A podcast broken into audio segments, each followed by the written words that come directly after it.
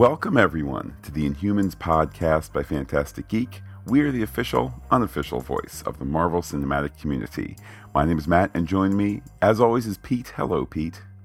Maybe us humans, we're not all that bad. The Inhumans podcast by Fantastic Geek for episode 104 Make Way for Medusa is brought to you by Karnak Brazier Corporation.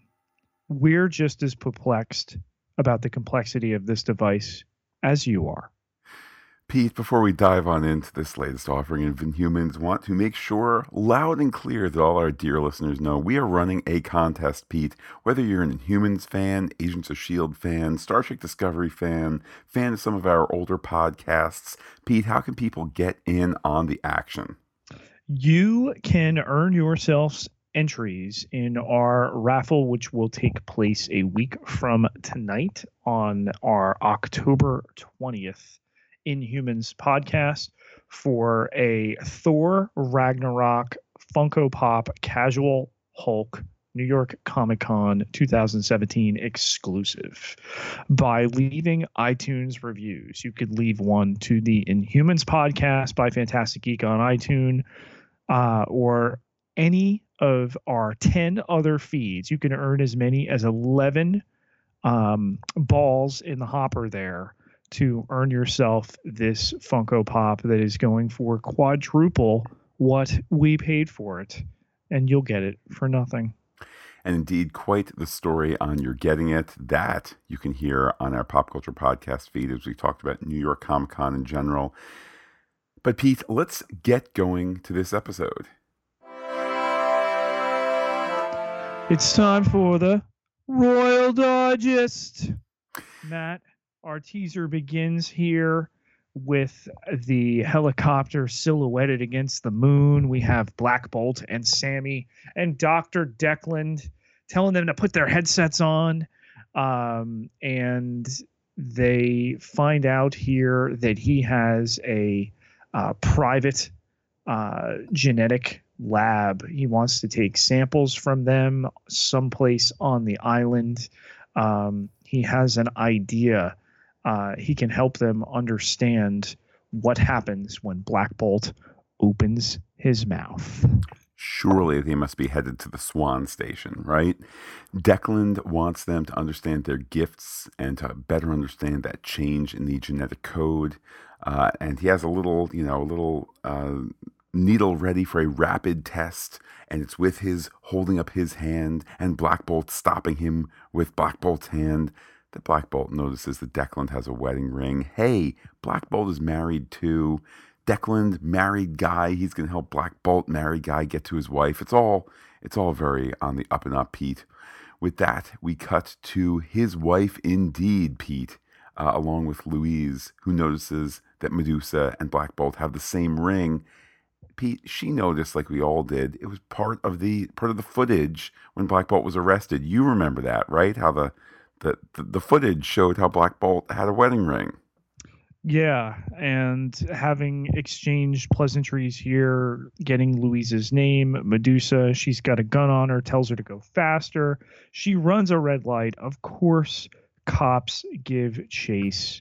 Um, back at Attilan, uh, there is Maximus with the council member uh, Tybor, who uh, tells him that as a member of the genetic council, he's got to act here. Uh, and he uh, says he has no say. Maximus asks, Is that what you tell yourself at night? You abandon me but Tybor explains to him no one had ever gone through Terrigenesis and become a human before. Um, that time will tell, and it always does before we head into our title card. Pete, let me let me be honest here. All right, Iwan Rheon, very very fine actor in this scene. He's got the eyes going. He's ready to sick the dogs on those who have abandoned him. His intensity is through the roof kind of feel like the writing doesn't quite support the zing of it all. Uh, and a question for you, Pete, about the title card. Have I just been obtuse and have I missed Lockjaw in the title card for the previous three episodes? You have missed him. He has been there. Well, okay. I'm glad to learn new things every day. Every every day we podcast. We go back to that Hawaii cop chase. Pete, you know what happens when you are getting pulled over by the Hawaii State Police? You're about to get written off of Lost. Uh, the car twists and turns. Uh, Medusa, she's continuing the show's tradition of being very pro law and order. She takes out her space gun, shoots the wheels out from under the cop car, which promptly pulls off to the side. Sparks are flying. Of course, we're going to be seeing some other sparks later in the episode, but I digress. And for the moment, Pete, the the literal and metaphorical foot is taken off the gas, and and those characters get some breathing space. Cut to Crystal, uh, her dog having been hit lockjaw by the ATV. The guy is uh, down. Um, and the discussion over what to do there. We learn his name is Dave. He's sorry. Obviously, Lockjaw needs a doctor, but huh, convenience of conveniences, Matt. Dave just happens to have a friend who's a veterinary tech. Convenience of conveniences, too. Dave is a handsome blonde man. Crystal is a, hans- a handsome, pretty blonde woman, and uh, there's a little uh, there's an, an, attempt for something in the air. Back we go to Medusa. She and Louise are on the beast, uh, the, the beast, wow, the beach. They're on the beach Pete. Um, and Louise This happens later. this is true. With other characters. Um, Louise intuits that Medusa is from from there, from the moon. She backs it up with science. You know the the pulses that we saw in the pilot episode, but not in IMAX because that would have been far too un IMAXy. Um, we get a little recap here. It's always nice to make sure the audience is oriented. A little recap about the royal family. We got the name, the name check. We got Gorgon. We got Black Bolt. We got Karnak. It's all the cousins. Um, and Louise, at this point, she's inspired, you know, and she may have just had a gun in her face, but now Louise is totally ready to go science some more. They need to ditch that car back to the lab. Uh, Declan uh, reveals to Black Bolt, of course, that his DNA is not human. Uh, there's some kind of hiccup. It should be circles with squares. Of course, this is row after row of circles we understand because he is not human. He is purely inhuman. Uh, we're also told he has an unusually large ne- neural cortex uh, and uh, connection to the temporal lobe there. That's why uh, his whisper would, uh, in his sleep, kill his wife. He has the power to kill everyone he loves but he has tremendous control over this power. Um, Wait a minute, Pete. Did you say that he has the power to kill everyone he loves? He does. So I just want to confirm his voice has the power to kill everyone he loves. Yes. Because they've mentioned it like three times in the last two episodes. I just wanted to make sure I was clear moving yeah. forward in case you were unaware. Uh, Declan goes outside. He calls someone, Matt, on a little device there, tells that person. They've made an incredible discovery. Are you there, Max? and on the other end, it's Maximus as we head into the act break. Act two begins, Matt, with Max uh, asking, Wait, this man, not my brother, uh, just this random individual you're mentioning, he destroyed a police car? What? And what uh, what if he yelled? What would happen? Uh, innocent lives are at risk. Uh, he tells Declan, "You have to put this man down." And Declan calls him out on it. Says, "Wait, this doesn't make sense." Max, not Maximus, because they can't be the same person. Um, and Declan uh, resolves here if he can replicate this genetic code that this man or inhuman has. He could cure cancer, cystic fibrosis, um, and then he could help Max become anything he wants. But wait, uh, we we need him alive for the DNA. Declan tells him they do because science things and stuff. the writing is perhaps a bit threadbare here as uh, as there's this A to B to C progression. You know, Declan can use it for the power of good, cure cancer, cystic fibrosis, even transform Maximus. So now we kind of have it clear that Declan is a good guy doing bad things. Um, ditto, as you mentioned, Pete, with preserving uh, the life of Black Bolt. Just a quick camera note here. Henry Ian Cusick is shot from a very, very low angle. I guess he didn't want to go for more of a medium height to show off, you know, the Hawaii. But with that, Pete, are you ready to move on to the grooviest scene, or at least the grooviest storyline going on? I have a feeling that even if I'm not, you're still taking me there. Pete, we cut to Karnak, who's using the natural spring to irrigate the bud. Man, he even gets a lesson from Jen, his Mary Jane Mamacita, about clipping the wacky tobacco, though the other two jazz cigarette sellers seem not to trust him.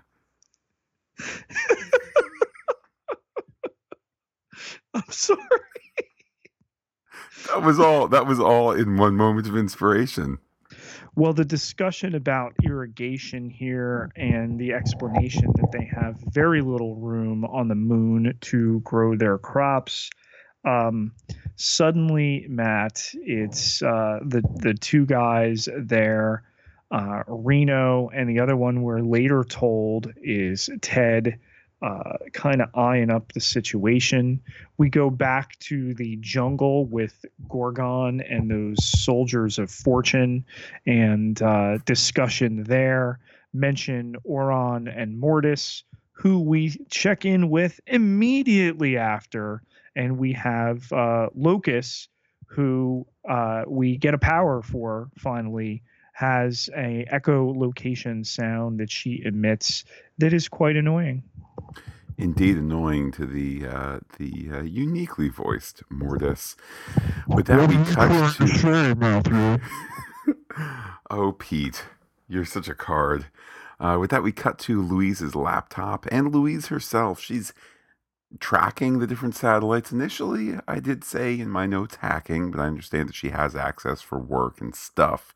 She chides Medusa for pacing, playing with perfume, playing with a shower cap. And uh, by the way, Pete, Louise is also using an anonymous fruit brand laptop with the logo covered. Just wanted to share that. And uh, there's also an interesting moment where Louise and Medusa talk about not being married or being married, depending on their case, and kind of borderline, you know, failing the Bechdel test here of, hey, says Louise, I'm kind of reading into it, my life is less valuable because there's not a man to help define me. Well, the discussion of solitude here triggers a flashback where we see Medusa as a teen. We've met her before, but for the first time, we see Crystal as a child. Um, and they are alone without their folks.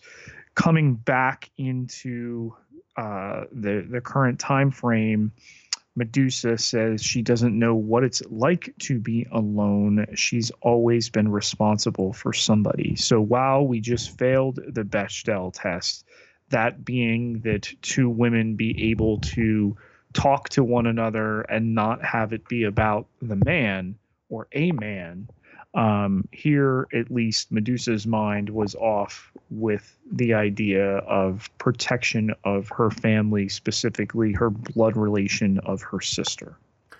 Well, Pete, all this talk of the man, a different kind of the man shows up. That's the popo, the fuzz, the police.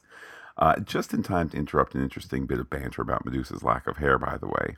Um, Louise has this adoy moment, though we stashed the car uh, across the street. Uh, I used my own credit card to get the room. Um, yeah, I guess that would do it. That certainly works for me on the, the CSI test of things. But Pete, we go from Hawaii back to the moon where Max, I mean, I kind of feel like I know him well enough to call him that. Max is telling the Genetic Council that he uh, could be still unlocked as an inhuman since he's been downgraded to the inhuman. That makes him eligible, or he's been downgraded to human from inhuman that still makes him eligible for the upgrade. Um, but he would still be better than those humans on Earth that are transforming, you know, on that other show. Yeah, that there's a key to unlocking the genetic sequence here that they would insert into him. Um, that uh, this would somehow uh, change things. And Tybor there is asked if by denying this, he is speaking for the council. He says he's speaking for Maximus for his well being. But asked if he has loyalty, uh, Maximus tells him to prove it as we end the act. I don't want to be a negative Nelly, but what is the what is the dramatic tension here with which we end the act? I mean, yes, Maximus is upset about past loyalty issues in their childhood, or at least in Maximus's childhood. The question of are you loyal? I mean, if you said, Are you loyal? hold up a knife. Are you loyal? Hold up a space gun. Then there's a little bit more oomph. But, well, but I digress if nothing else. We return from the act break to Declan Station. At least that's what I'm calling it. And uh, Black Bolt is shown some pictures of other Inhumans on an anonymous fruit company screen device. And he's how about right. some of these Inhumans, Matt? Did any of them look familiar? One of them did look like the Quill character played by the one and only Ken Leung in uh, X Men 3 The Last what? Stand. What? But that character had tattoos and was a, a, a I, I can't get the word out, Matt. It won't come out. One day, uh, 20th Century Fox lawyers, uh, you know, have, have just sent me a, a message here. A C and D cease and desist. Yes, yes. I'm not allowed to say the word. One day, Pete, there will be the great convergence, and there will be the the multi-universe smashing together of things. But but that's for another time, Pete. Just so you know, Black Bolt, he's in a room with four people. There's himself, there's Sammy, there's Dr. Declan, and there is non speaking featured extra uh, doctor, who is a, a rather tall and bulky gentleman. And Black Bolt looks up just in time to see the doctor prepping a very big needle. Let's stick a pin in that for later. Back on Earth we go. Louise and Medusa are on the run. They are leaving the motel. Um, but Louise has forgotten her special rocket ship, Pete. How could she how could she go anywhere without that special rocket ship? Surely in this episode, I look forward to getting the backstory of it. You know, this is from dad or something to that effect. Um, Medusa decides to run back because she's the faster one, nerd. Um, and Medusa is able to get into the front door of the motel room, slip out the balcony door to the rear. There's actually total credit here. There's a cool shot of Medusa falling. It's like we fall with her, the camera falls with her. Um, and as the scene wraps up, here's your rocket ship. How did you fly in such a puny thing? He, Pete, how do Inhumans get to Earth? Yeah. um, I think it says a lot that I didn't watch any of that because I was trying to make a funny tweet. But um, the, I note that then they were wearing hats undercover. So there's that. And the discussion here about uh, fathers and uh, you know the the stuff that will come up a little bit later. There's a joke about the teleporting dog, and there we go back to Crystal and Dave and see what they um, did there, Pete, from the dog to the dog. Yeah, yeah. Clearly, where I'm most emotionally invested, they bring the vet to the barn. Uh, explain his name is Lockjaw. Wait, did you crossbreed him with something? Um, no, I didn't. He's purebred. And uh, the wound seems to be simple, but Audrey, the vet, notes they have no access to an x ray. Uh, Dave explains Audrey loves animals, but they broke up a year ago. Audrey says that Crystal is such a princess. Wait, how does she know I'm a princess? Inhumans. Back to Louise and Medusa. Uh, Pete, this is the first time that Medusa is tasting meat, and she really, really, really likes it. Um, Louise also um, really turns up kind of the nerdy girl scientist stuff. And Pete, I'm all for female scientists. I'm all for female nerds. I'm all for female nerd scientists. To me, there's just a little too much in this. Kind of, it's like Louise mixed with Woody Allen, mixed with, you know, rocket scientist. Um, I, I mean, truly, if she was like turning to the camera and talking about Diane Keaton, she couldn't have gotten much more kind of nerdy Woody Allen. Um, but as she goes to, I think, throw out the food, uh, she finds out that Medusa ditches her, just like space camp. There was discussion, though, that Attilan is covered in reflective domes. The copter landed in the middle of nowhere, deepening the mystery. We go back to the jungle. Auran is closing in on Gorgon, uh, calls Maximus her king which uh, he loves to hear. Um, they can't kill Black Bolt yet, though. Uh, as Dr. Declan explained, the DNA would not be usable uh, in a dead sample. It's kind of like Chekhov's uh, DNA there. Um, and that leaves Auran to say that she will focus on Black Bolt. She tells uh, her king to focus on Attilan, leave Earth to me as we head into the act break. In this scene where Maximus says that he just can't wait to be called king, uh, it occurred to me, and I know that you know the Lion King pulls from a bunch of other sources, Hamlet certainly in particular, but just follow along here, Pete. Uh, Black Bolt is Mufasa, Maximus is Scar, and Simba is Lockjaw. Who just, is something to track? Who's yeah, I, I as long as Lockjaw's in the uh, equation, I'm fine with that. Um, after that act break, Pete, we're back to the the Ganj, Karnak, and um, Jen. They are they're going for a walk and a talk and a hand holding. Uh, she leads him to the beach, and Pete, the soundtrack sings of love and bed, and uh, and Jen starts to take off her clothes. She strips down to her undie ruse. She goes in the water first.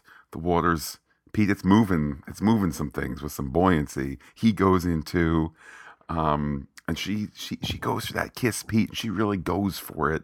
There's love in the air, and uh, Pete. It turns out that the Bud Bud is watching from afar. Yeah, we find out uh, a name on the second guy that is Ted. Uh, Ted and Reno, we're told, do not like to go for a swim.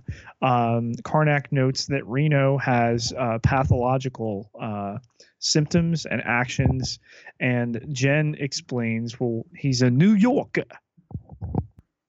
With that, we cut to Medusa, who is fiddling with Louise's computer which apparently can be tracked despite this doesn't look like it's a Wi-Fi area. And I don't really think, you know, computers come with 4G cards anymore, but whatever. As our pal Henry Perno pointed out, it's the Marvel Cinematic Universe. Uh, we also get a flashback about Medusa's past. Uh, and Louise kind of yells a lot with conviction about helping. By the end of the scene, Pete, they're friends. We find out that uh, Louise's father never got to go to the moon uh, both of their fathers, Matt, wasted their lives. It was stupid. These parents and their ideals here um, that uh, we find out through flashback. Medusa's parents attempted to revolt against the crown in Attilan. They were banished. And she has lived her life trying to be the opposite of her parents a pathos uh, loaded flashback there. It is so reaffirming to have Medusa restate the fact that she is dedicated towards the royal family and the strict caste system in Attilan. Anyway, Pete, back to Gorgon we go. He's got his paramilitary organization Gorgon says that he needs to get to the beach. Uh, perhaps the, the drop off point by Lockjaw had been a bit scattered by Lockjaw becoming fatigued. He, and he needs to protect his family, Pete, his new family of paramilitary soldiers. And uh, he, it's around this point where he when he runs off, and I just want to point out that we have not seen his feet, those hooved feet, all episode. We go to Crystal. There's uh, discussion here, but it's positive. She gets a high five from Dave, and no human has ever touched her. So, stuff and things. Uh, I love, Pete, the narrative uh, simplicity with which all of the complex veterinary medicine happens entirely off screen. Uh, and now Lockjaw is sleeping in better. Um, back we go to Pottsville. Mr. Man has been noticing that Karnak has been a naughty boy there in the tent. And uh, certainly trouble is afoot in this most scintillating storyline, the storyline that is sparking much interest. Black Bolt and uh, Sammy look over the pictures on the tablet there. Sammy voices that perhaps these were captives. He grabs a vial, they check it out. It is poison, Sammy says. They seem to have traded one prison for another as we finish the fourth act. Yeah, I love that Sammy can just look at the label and immediately concludes poison. Must have the old skull and crossbones there. After the act break, we go to the moon. And uh, Pete, did you call the, the, the, council to order? Because the, the council is starting to meet. It is done, T- Tybor says. It is done. Yeah, a crossroads is referenced here. They're trying to maintain social order, but they've denied what Maximus has requested this opportunity to go through Terrigenesis a second time. Um, but is this a choice between stagnation or revolution? It's no choice at all. The council, as they are roughed up, Maximus explains in voiceover, they must be banished. Society must innovate in order to evolve. And we see him with the Terrigen crystal in his hands. He then questions Tybor uh, who is intimidated. So, of course, he agrees under duress. He has one question, though uh, Can he be forgiven for when he betrayed Maximus when he was younger? Yeah, back with the past stuff, adding some extra urgency. I'm, I, I must admit, I'm not trying to be a downer here.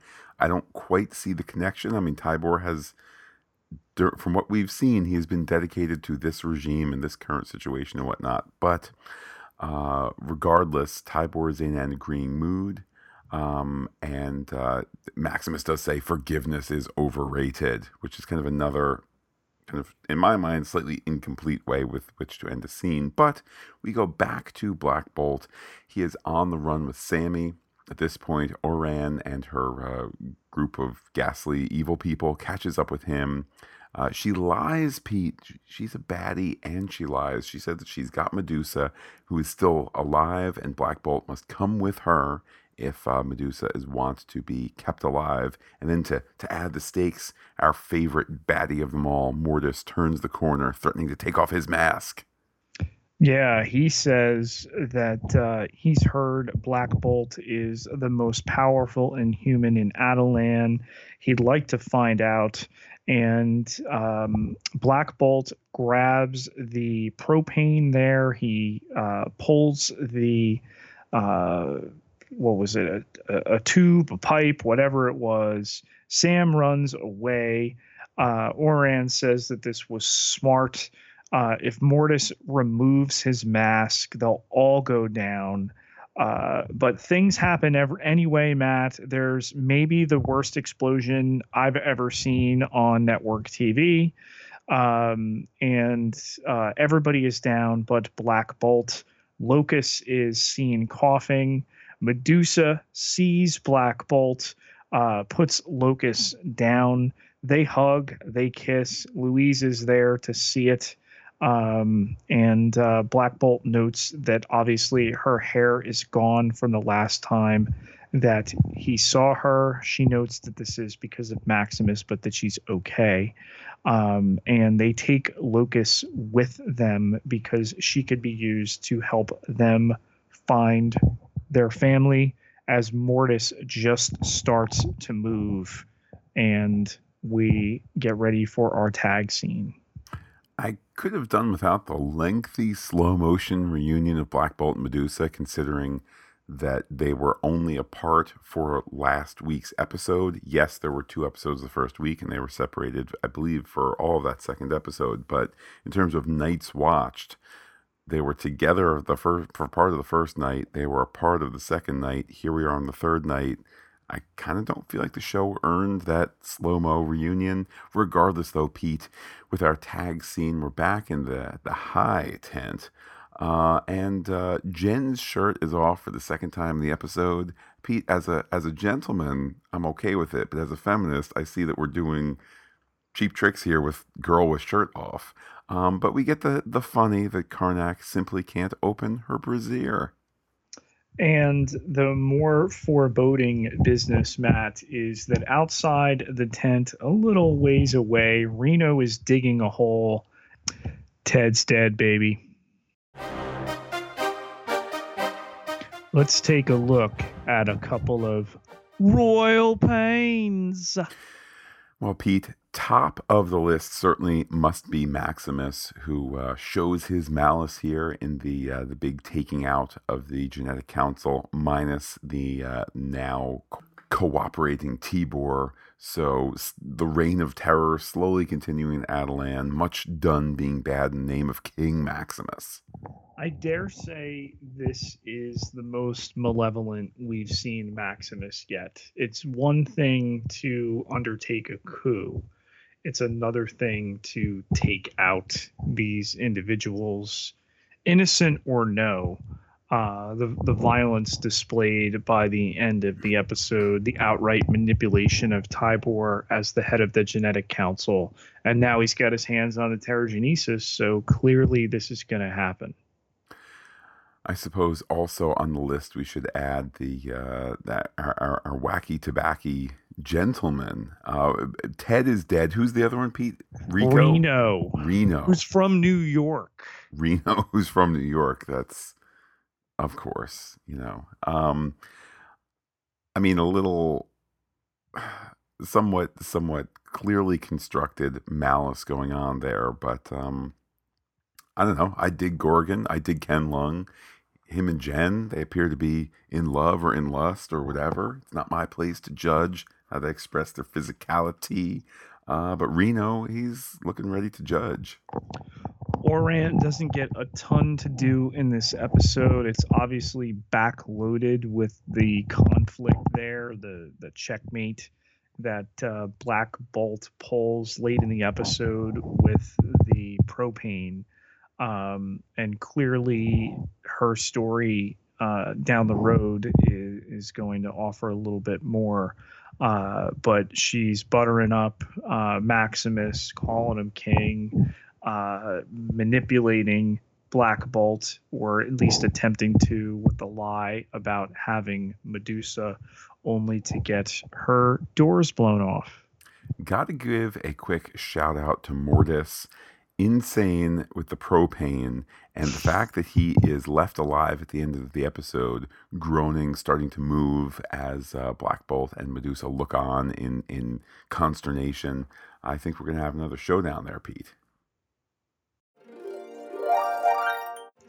How about a couple royal thoughts? What do you got, Matt? We've seen essentially two sides of Declan here. You know, he's presenting himself as the eager, uh, you know, man who's out to heal the world, but also clearly willing to uh, to go into a gray area. Where will fan favorite Henry Ian Cusick end up, Pete? Will he will he go to the dark or will he go to the light?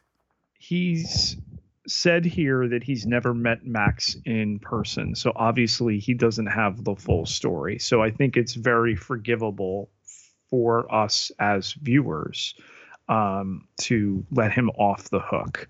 I I really don't know what to uh, think of where he's potentially headed. I mean, the actor is so often cast in uh, positive roles. I I can't see him uh, you know, doing something that malicious, but you never know. I mean, scientists have often been pawns in terms of the use of bio and, and technology. How about clearly the writing is on the wall, clearly in the next episode, and I haven't even seen the preview, but clearly we have Maximus being re-exposed to the uh, the Terrigenesis crystal. What will happen? Surely he must have a power emerge. What's going to happen, Pete? Well, I mean, so a, a human can get exposed to it and uh, they could die or nothing could happen. I, I still it's it's essentially what the writers room decides is going to happen. Um, does do do two negatives make a positive? We're we're back into you know strange math situations. Um, I I don't know if the story says, and and I'm not terribly familiar with Inhumans from the comics, but I can only imagine. Okay, so he went through. His superpower was that he became a human. Um, now, are they going to expose him again? Does he get the the special sauce from Declan?